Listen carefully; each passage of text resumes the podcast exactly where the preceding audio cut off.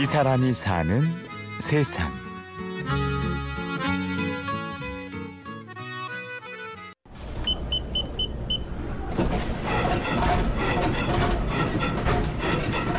안녕하세요. 어저께 골목에 배달은 삼촌이 왔대? 사장 남으시고? 한번 가보고 싶다고 그래가지고. 아, 맞아요. 감사합니다. 들어가세요. 서울 근교의 한 전통시장 안. 유독 이 정육점 앞에는 한낮에도 손님들이 북적이네요. 때문에 나오셨어요. 우리 아버님이 돌아가셔갖고 오늘까지 쉬어.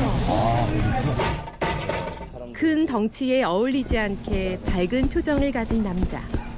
바로 오늘의 주인공인 이곳 뚱인의 축산 주인 박영찬 씨입니다. 영찬 씨는 원래 유도 선수였습니다. 초등학교 5학년에 시작한 선수 생활은 특기생으로 대학 진학할 때까지도 이어졌습니다.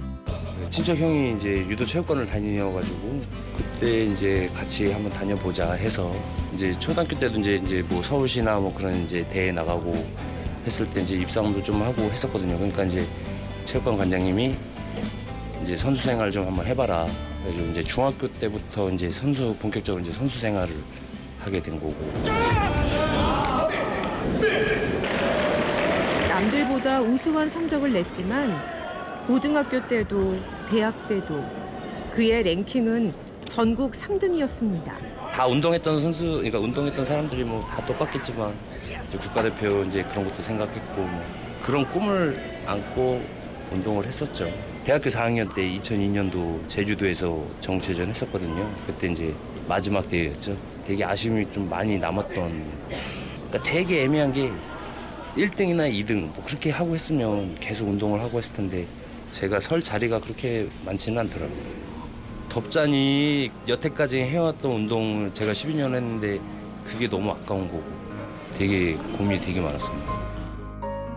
올림픽 메달의 꿈을 접은 후 영찬 씨는 장교로 입대했습니다. 돈이 없어 뒷바라지를 못 해줬던 아버지가 가장 아쉬워하셨다는군요. 얘기하시는 건 이제 아버지 아버님이 이제 되게 아쉬워하셨죠. 고등학교 때 조금만 더 뒷바라지 해주고 조금만 이렇게 더 신경 써줬으면 저희 고등학교 때는 이제 합숙을 했는데 이제 합숙비를 못 내셔가지고 장기 복무하라는 주위의 권유에도 영찬 씨는 장교 생활까지 접고 바로 사회에 뛰어들었습니다. 유도 선수를 그만둔 후부터는 남들이 뭐라 해도 내가 잘할 수 있는 길을 가야겠다고 결심했다네요. 막상 뭐 나오니까 어렸을 때부터 운동을 해서 공부는 한 거는 없지 없더라고요 아무것도 제가 어디 뭐 지원할 수 있는 그런 친구의 고기 이제 소개로 해서 이제 저는 이제 처음으로 이제 고기에 대해서 이제 들어가게 된 거죠 그리고 유통으로 한 3년 정도 근무하다가 다시 소매로 이제 들어가서 그때 이제 유통할 때 당시에는 제가 만약에 200만 원을 받았다면 다시 120, 140 받아가면서 처음부터 이제 다시 시작을 했거든요. 영찬 씨는 밑바닥부터 경험하면서 준비를 했고 드디어 전통시장에서 장사를 시작했습니다. 젊은 사람들이 전통시장에서 장사 시작하는 게 아주 드문 요즘 주변 시선도 곱지만은 않았습니다.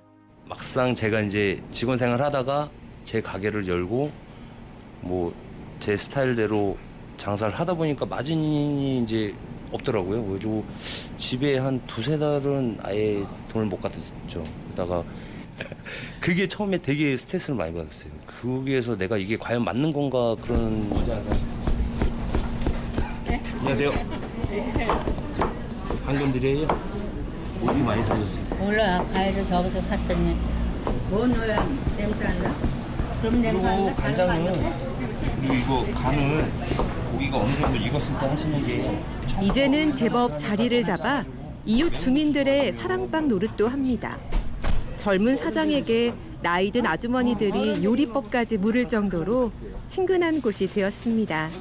그러니까 만약에 천 원짜리를 사든 뭐 백 원을 사든 뭘 하든 이 손님이 우리 가게에서 사준 것만 해도 나는 감사하게 생각하고 그래서 이제 손님이 원하는 대로 기름이 싫으시다. 그러면 뭐 아까 보셨다시피 이제 기름도 다 제거해서 해드리고 전에 이제 제가 화곡동에서 직원 생활을 했거든요. 그 손님이 어떻게 어떻게 어떻게 알, 알고 오셨는지 모르겠지만 저희 가게를 오셨더라고요. 아 내가 그래도 생활을 잘 해왔구나 그런 생각이 좀 많이 들었죠. 안정된 길보다는 험한 길을 몸소 겪으며 살아온 영찬 씨. 좌절한 청춘들에게 작은 조언을 남기네요. 근데 막상 해보고 느껴보고 자기가 아 이게 진짜 괜찮구나 하면 하는 거지 만약에 그냥 남의 말만 듣고서는 했다가는 되게 후회를 많이 할 것 같습니다. 일단 많이 경험을 해보라고 얘기를 하고 싶어요. 이 사람이 사는 세상.